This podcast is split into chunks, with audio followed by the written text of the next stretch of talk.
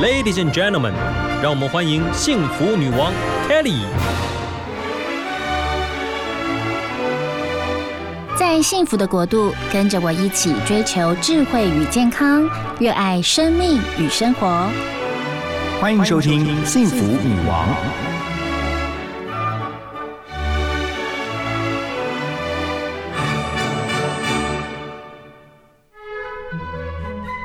您收听的是 FM 一零二点五幸福广播电台幸福女王的节目，我是 Kelly 何泰。今天呢，我们的女王贵宾是亲子天下的总主笔冰敬孙啊，总主笔来到我们的节目当中，真的是蓬荜生辉啊！总主笔来了，总主笔来了，欢迎总主笔。是呃，谢谢，那个很高兴又见到你了，对吗？以前我们都是在电视台是录制的，对。对，很开心。今天呢，呃，就是金晨姐要来到我们节目当中，跟我们聊一聊《亲子天下》在十一月号的这个封面故事，聊的是培养改变世界的行动者哦。哎，他这个英文是讲 Let's SDGs，究竟什么叫做 SDGs？赶快跟我们来解释一下。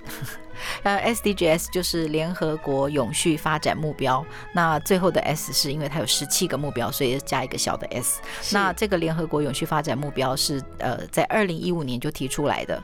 那呃到二零，他们就是每每十五年做一个检视的这个期间。呃，所以现在已经还剩九年，到二零三零年为止，就是他要来做一个总体检，就看全世界在这些目标上达成多少这样。那呃。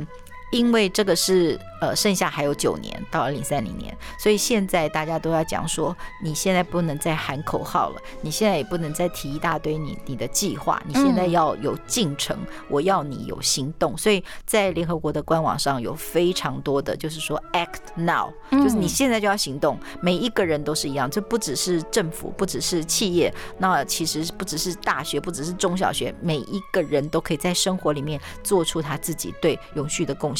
那呃，在台湾，大家在这一年或是这一两年，大家也不断的听到“永续”这两个字。那每个人都有自己的永续的解释吧。那但是联合国对永续的定义是可以满足当代人的需求，但是不会危及下一代人的需求跟发展。对，所以从这个概念来讲的话，就它就不是一个叫做哎，我我只要有十年的计划，我就是叫做永续了。它是要想到你现在在做的这件事情。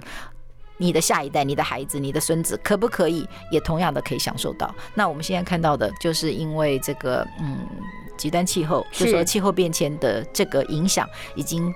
太大了，嗯，所以我们今年大家在台湾，呃，其实都有感受到，不管是缺水，不管是五月就很热，不管就是缺电，所以大家都可以感受得到，呃，极端气候对我们的影响。那过去大家会觉得说，极端气候好像，哎，这个每十年才来一次嘛，啊，是。但现在你看每一次的这个气象的，呃，这个状况，他就会说是百年一见的，或者是说，呃，五十年来最热，或者是说。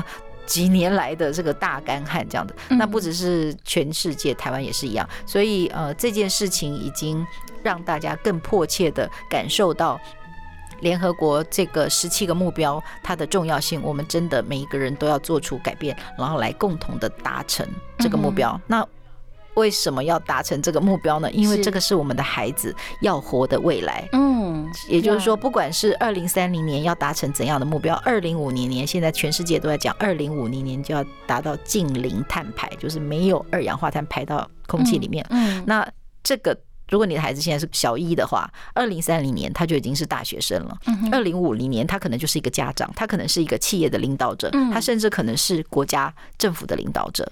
那当他现在就有这个永续的这个概念，永续的这个素养，而且他知道必须要用创新的方法来过生活，来做每一个决定的时候，嗯，他长大他就会呃很自然的选择对环境友善、对社会好。然后让世界能够永续的这些决定呀，的的确确有听了这个呃金春姐讲了这么多，呃亲子天下为了让读者有感，你们整个采访团队也花了非常大的功夫哦，把这个联合国提出的这十七个目标分成三大项目。我们待会节目当中要来好好聊，包括了社会公平、环境永续，还有经济发展这三大部分。那当然，家中有孩子的家长格外的关心有关于就是孩子的教育，我们如何跟上哦？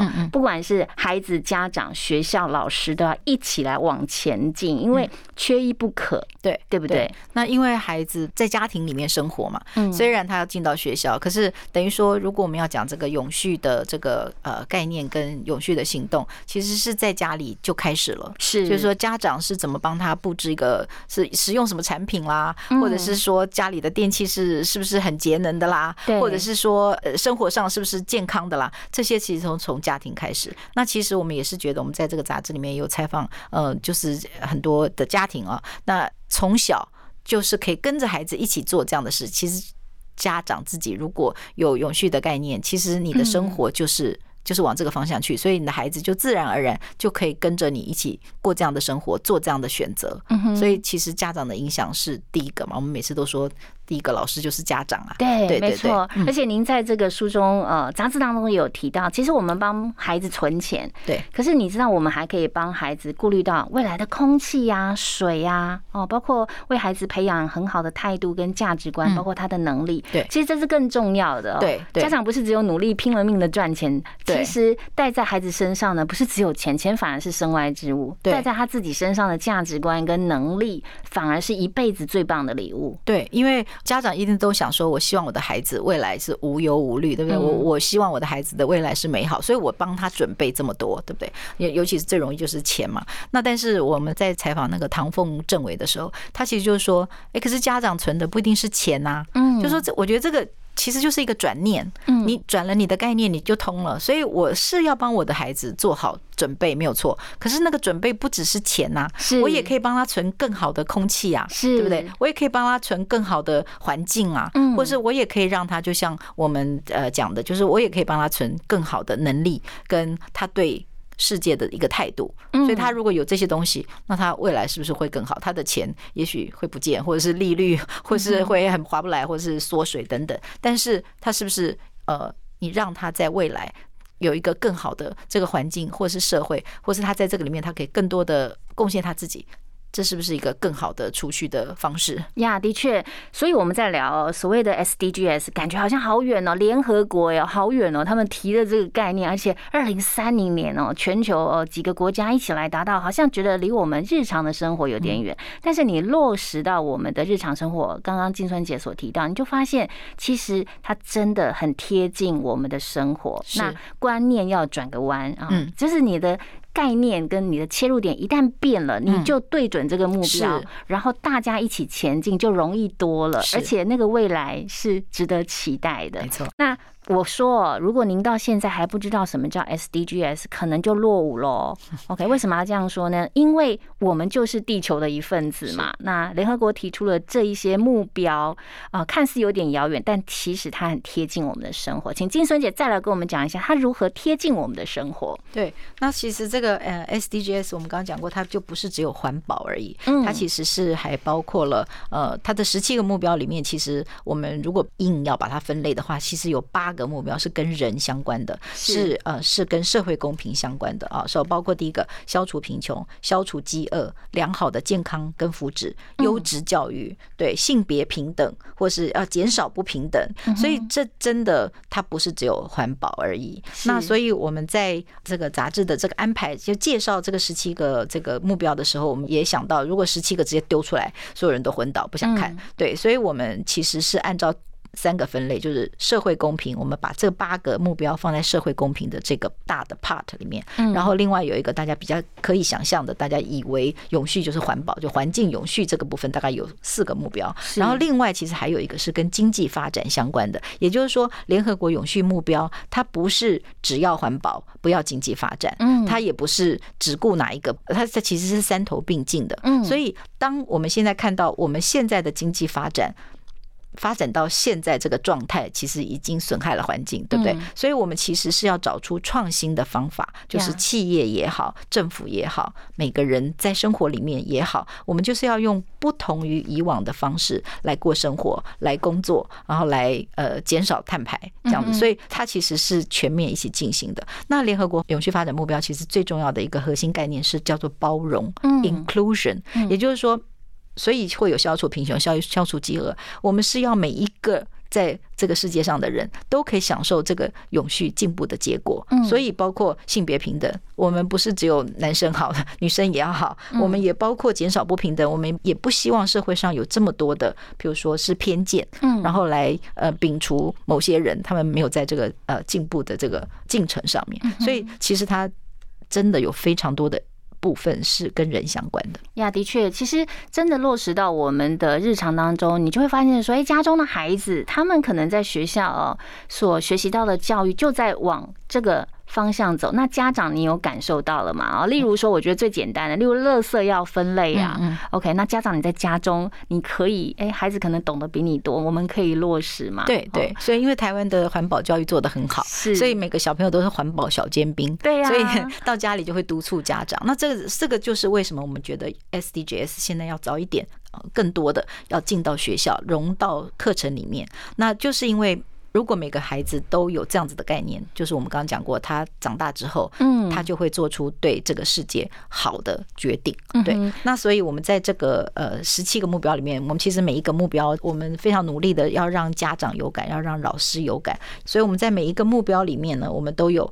建议，嗯哦，这是从呃联合国的这个永续发展目标的官网，以及我们采访台湾的一些老师提出来的。呃，亲子可以怎么一起行动？呀，就是一起行动，一起在生活里面有哪些行动其实是可以促成这个目标？其实你小小的行动其实是可以促成，然后还可以一起阅读。嗯那呃，我们是跟天下教育基金会合作，他们刚好在这一年，他们呃找了专家，然后选出了对应每一个目标的呃好的这个绘本。给六到十二岁的小孩，所以我们跟他们合作，我们用他们的这个书单，所以在我们的这杂志里面，每一个目标就有一起行动的建议有一起。阅读的这些好的优质的书单呀。啊，那跟小朋友一起阅读，然后还有一些目标下面，因为跟家长跟老师更有关的，我们就会说，那你可以跟孩子一起讨论，嗯。有些问题你可以一起讨论，譬如说，呃，我们说，呃，联合国目标五是是。叫做性别平等，对，那在台湾，其实根据呃这个报告，其实台湾的女性的性别平等在亚洲就是居首位，然后在全球也是排行就是第二十九，就说我们的两性落差在很多的指标上是很好的，嗯。但是实际上看来呢，女性还是在呃家事的时间，嗯呃或者是照顾家人的这个时间，其实是花的是他的配偶或者是他的伴侣的三倍以上，嗯或者是说女性的这个人身的安全，嗯哦，这有的时候是呃接受暴力的这样子的比例，其实也是比男性高的，等于说呃。实际看起来是好像很平等，但其实还是有一些不平等的地方，就是还有努力的地方。那所以在这个目标下面，我们的有一个在家里一起行动的第一项，其实我们就是说性别平等就可以从家里做起，例如全家一起做家事，赞成，对不对？所以不是说只有妈妈来扫地而已对不对？所以这个其实就是实践目标五性别平等的第一步，是不是就可以从家里做起？没错，一定要推广的。这个幸福女王在我们的这个 节目当中常常说，家事就要全家一起做，是就要一起做，一家人都要对这个家有贡献。我们家是真的是真正的身体力行哦，太好了。好，那静生姐是不是来跟我们聊一下，究竟有哪一些人他们已经落实了，在他们的日常生活当中落实了，而且成为一个非常成功的一些案例可以分享？嗯，那其实我们为了这个 SDGs 的这个专辑，其实我们当然是跑遍全台湾，就是看呃有哪些老师已经把这个概念已经呃融入他的课程了。嗯那其实我们非常非常讶异的是，我们发现一位这个北一女的音乐老师，是 所以大家觉得说哦，SDGs 你要融入什么呃物理课啊，或者是公民课，你就觉得好像很理所当然了。是但是这个北一女这位音乐老师，呃，张哲荣老师，他是融入他的音乐课，而且他得到今年的呃师铎奖。嗯嗯，那我们就觉得非常的压抑，他是要怎么做？对怎么做呢对，那他其实呢是用音乐，也就是说，他不是先丢出这个十七个这个目标给学生说，哎，现在有这个十七个目标，不是，他是呃先用音乐，因为他的专长是音乐，他是先呃请学生来欣赏作品，嗯然后看到其实。透过作品可以讨论很多的议题，是。啊，包括比如说萧泰然的这个一九四七的序曲，然后来讨论二二八，或是从呃朱自清就作家朱自清的这个背影，嗯。然后来告诉大家说，哎，用什么具体的物件其实可以表达抽象的情感，然后他又用不同的声音创作的方法来教学生说，哎，你用声音可以表达很多，譬如说，呃，他说他介绍一个那个台湾电影的拟音大师，就是专门做做音效的这样一个大师，是他用两张纸就模拟出小鸟。振翅高飞的声音，哇所以他是要告诉学生说，其实你身边的很多东西你可以拿来用，那你可以用声音来做很多的表达。嗯所以，然后他到最后四五堂，他才来介绍什么叫 SDGs，然后呢，呃，跟学生一起讨论，然后叫学生说，你要用声音来创造一个你对某一个目标的理解。嗯哼我真的觉得不敢相信，但是他就说，譬如说，他有学生就想到说，我们刚刚说目标二是叫做消除饥饿，是好，对不对？那我们要消除饥饿嘛？对那我们消除饥饿，他说要怎么表达呢？那就是让大家吃饱嘛。打嗝，对，吃饱就会打嗝，对不对对？那我就觉得哇，这好妙哦。然后可是后来这个计划没有成功，是因为因为他发现说全球。饥饿的人口有六点九亿，他就说：“那我没有办法做出六点九亿的打嗝声，这样不行。”所以这个想法就是打断。但是就是这么有创意，对。那老师说，呃，他告诉我们说，呃，学生做出来的作品，譬如说，他说目标时期叫做伙伴关系，那学生就想到说，伙伴关系就是全球五大洲啊，对不对？对那他就用运动来表达五大洲是什么意思呢？譬如说，美洲大家想到的是篮球，对不对？然后那个在呃英国大家就想到欧洲就是网球，那在亚洲就是跆拳道，然后在非洲就是跑马拉松。嗯哼，这个是类似感觉，大家觉得想到这些运动就想到这个地方，所以学生用拍篮球的声音，用挥网球的声音，用打跆拳道的声音，跑马拉松的气喘的声音，用这些声音来代表不同的州，然后说我们这个是来表达伙伴关系，大家一起合作。对，那我就觉得这太厉害了，或者是说很多的小组用那个不同的语言，嗯来唱迪士尼里面的这个什么花木兰啦、海洋奇缘啊等等，这个来表达，譬如说有的时候是性别性别平等，对不对？花木兰就是是性别平等等等，嗯然后我们就觉得。这太有趣了。然后这个老师呢，更厉害的是说，他自己也是音乐课本的编审者，嗯他把这十七个目标也是编到这个音乐课本里面，所以他一面在教室里面实行，一面又把它编到课本。那希望更多的老师。在音乐上面，如果愿意来做的话，就可以照着他这样的方法，就可以把这个东西带给学生。那他的学生每一次都给他很棒的回馈。呀的确，我还要再特别提一下的，就是这个张哲荣老师呢，他这一套 SDG 的课程，让他在美国哥伦比亚大学担任访问学者的时候的指导教授，评价是什么？好到令人难以置信。对，其实静春姐刚刚一直告诉我们一个概念，就是其实 SDGs 啊，所谓的什么永续发展，感觉好远，但它事实上是可以落实到我们的生活的。在你们采访当中的案例，也有人做拼布恐龙，他也是在执行这一项任务，嗯对不对？，对对，那所以就是这个拼布恐龙，这是在我们呃今年的这个。亲子天下办的这个 Maker Party 上面，我看到这样有一个摊位这样子，然后我就觉得哇，这个好特别哦。然后我仔细问了以后，我就觉得哇，找到宝了。因为做这个拼布恐龙的这个公司呢，它本业是做机能布、机能哦衣，也就是说。他们呃，我们后来去采访的这个呃，他的创办人就是这个爸爸跟这个妈妈，嗯。就这对夫妻，是。他们是做滑雪衣或者是呃什么体育的，反正就是专门做机能衣的代工商，对，他们是，所以他们是在这个呃成衣的产业非常久，他们是家族都是做这个产业的。是那这两个人是在美国长大的，啊对那结婚就回来了。回来以后，他们现在有了孩子，孩子好像都是小学阶段。嗯，那呃，有了孩子之后，他们就会觉得好像他们要想更远一点。嗯那因为成衣产业是全世界污染最高的产业之一。嗯也就是说，你做一件衣服，他们常常举出来的例子是牛仔裤，也就是说，你一件牛仔裤，它要染这个染色，它要用的水，然后它要用的这个颜色，总之。它的用的水可以呃一个人可以喝两年或者什么之类，就总之有很多的数字。嗯那这些事情是花了很多的资源，嗯把一条牛仔裤做出来，可是我们呢随便丢。就把它丢了，嗯就是我们不太珍惜，然后或者是我们觉得我们要穿新的裤子，也就是说成衣产业，尤其是现在的快时尚，对，就是它不断的推陈就买了出新，就丢，买了就丢，没错。，所以其实现在的时尚也在讲永续时尚，嗯那也就是说，我们不要制造这么多的呃垃圾，也不要在这个生产的过程当中用掉这么多的资源，然后大家其实就是把它丢了这样。所以那。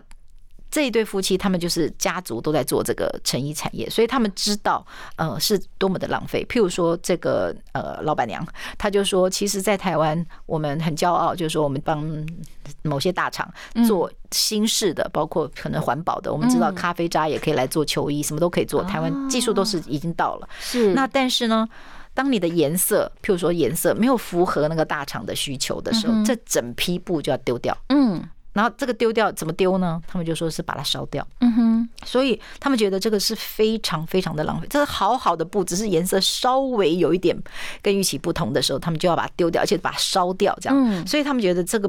他们没有办法忍受，尤其是有了小孩之后，他们就觉得我们的环境，我们不能再用这样的额外东西来污染这样子，所以他们就想说，我们要做一些有趣的事。于是他们先在网络上募资，他们用嗯咖啡渣做了一款很专业的，真的是去滑雪、去山上那个滑雪或者是露营的时候，冬天的时候穿的那个衣服，然后募资，嗯然后很快的就达到他们的那个募资的这个目标，嗯所以他们就觉得哇，这个是有市场的，永续这个是是有市场的。的确，对，然后呢，他们就觉得，那我们要怎么样让我们的孩子也有这样的概念？然后他们就想说，他们要发展出另外一个系列，嗯就叫做酷我系列 （C O O R） 这样子。那那个他们的两个小孩是在呃台北地区有一个很很夯的一个呃艺术教室，叫做 Wasabi Lab，是在这个地方学。嗯那这个 Wasabi Lab 的这个老板呢，就是很疯狂，那他就会跟孩子玩彩色，孩子可以用身体用什么就用来创作，总之就是一个疯掉了这个玩法。是。那他的颜料全部都是有机的，全部都是比如说用大豆做的，就是无毒的。对，所以这个爸爸就把孩子送到那里，然后每天玩的很开心，然后这个爸爸就也跟他一起玩，于是就跟这个 Wasabi 的这个创办人就是合作了，然后就是谈说我们对永续的看法啊，然后两个就一拍即合，于是他们就说，那我们来做一个拼布恐龙，也就是说这个布怎么来呢？我们刚刚不是说所有这个不符合的这个布。就要把它烧掉嘛，对。他们就去工厂，因为他们有，他们是在这个行业里面呀，他们就去工厂收集这些布，要丢掉的布，嗯，然后呢，就把它裁成很漂亮的，呃，就是说不同的颜色配合，然后呢，就是做了一只恐龙，嗯。这恐龙是白色的，所以你可以用这些布，你去帮这个恐龙贴上去，变成他的衣服。哇哦，对，所以就是用这样子的概念去让孩子可以理解到说，哎，这个布是怎么来的，然后这个恐龙是怎么来的，然后我们。这样子贴上去，我们做了哪些？比如说，在作为一个消费者，我们就是尽了我们的义务，这样。所以他就说，这个是一个创业家的夫妻，因为他们是爸妈之后，他们有的觉悟。他说，我们在年轻的时候，我们。不想这件事，我们就想说，我们把我们的 这个衣服卖出去，这样就好了。是对，所以我觉得这也是一个非常感人，就是你当了爸妈之后，你很多的想法会改变，你会为了孩子，呃，你愿意要做一些改变。那其实这就是永续在家庭里面的做法。的确，就是爸妈，如果你刚好也是企业者。然后你有这个永续发展的这个概念，其实这才是掌握未来是制胜的关键。同时间还可以为孩子他们的永续未来，我们一起为他们打拼。那如何落实下来呢？我真的觉得所有的长啊，所谓的家长啊、校长 啊，就是领导者，其实是最重要的。从一个领头羊的人，他开始有这样的观念，愿意去做的时候，哦，下面的人一起 follow，一起跟随，这样的速度才会快。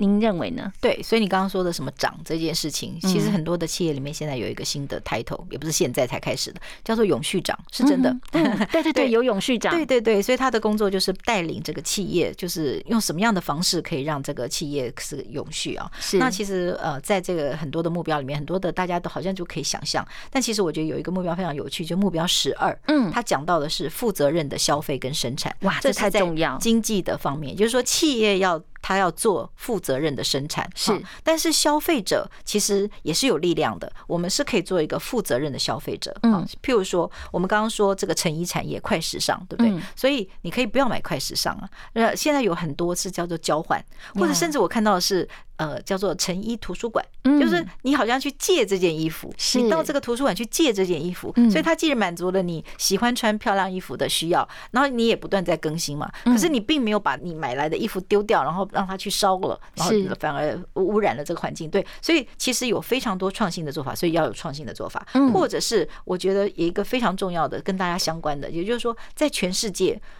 食物浪费是非常严重的，的确，嗯，就是食物呢，它从在种在田里，它其实就开始要用掉资源，对不对？嗯它可能排放一些事情。可是很多的食物在全世界统计里面有三分之一的食物嗯从田里，它还没有到你的桌上，它就已经被浪费掉、被丢掉。嗯，所以剩食剩剩下的食物，剩食这件事情是一个全球关注的议题。是好，那在台湾其实也有这个问题。台湾是美食的王国，可是台湾也蛮浪费的。也就是说，我们看这个环保署的这些统计，台湾的人的厨余。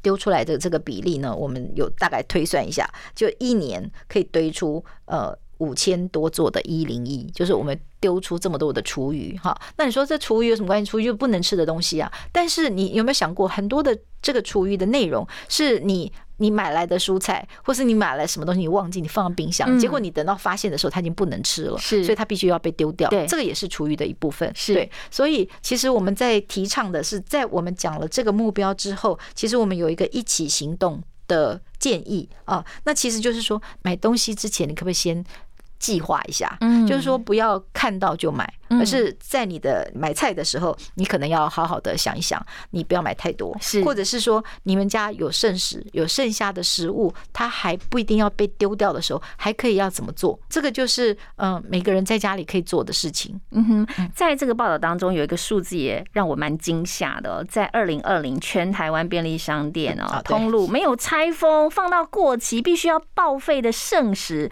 算一算竟然超过新台币七十亿元，真的，真的这件事情呢，我我真的也是非常讶异。就是说，呃，我们现在看到很多的食品了啊，其实就有保期限、保鲜期对鲜期，对。那可是呢，很多的这个呃，它是为了食品的安全没有错，可是很多的这个。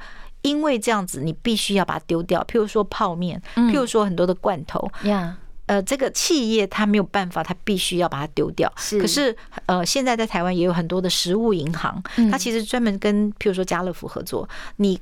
快要到期的这个东西，你反正要丢掉，你可不可以捐给我们？嗯然后我们还可以再利用，可以把它包起来，变成一个食物包。我们可以让更多他现在就需要这个食物的嗯人，他就可以拿到。所以这个是我们对剩食一个很新的概念，就是我们真的呃。大家要一起来。我们作为一个消费者，你觉得我什么都不能做，可是可以的。你的选择其实是可以督促企业做更好的，譬如说生产。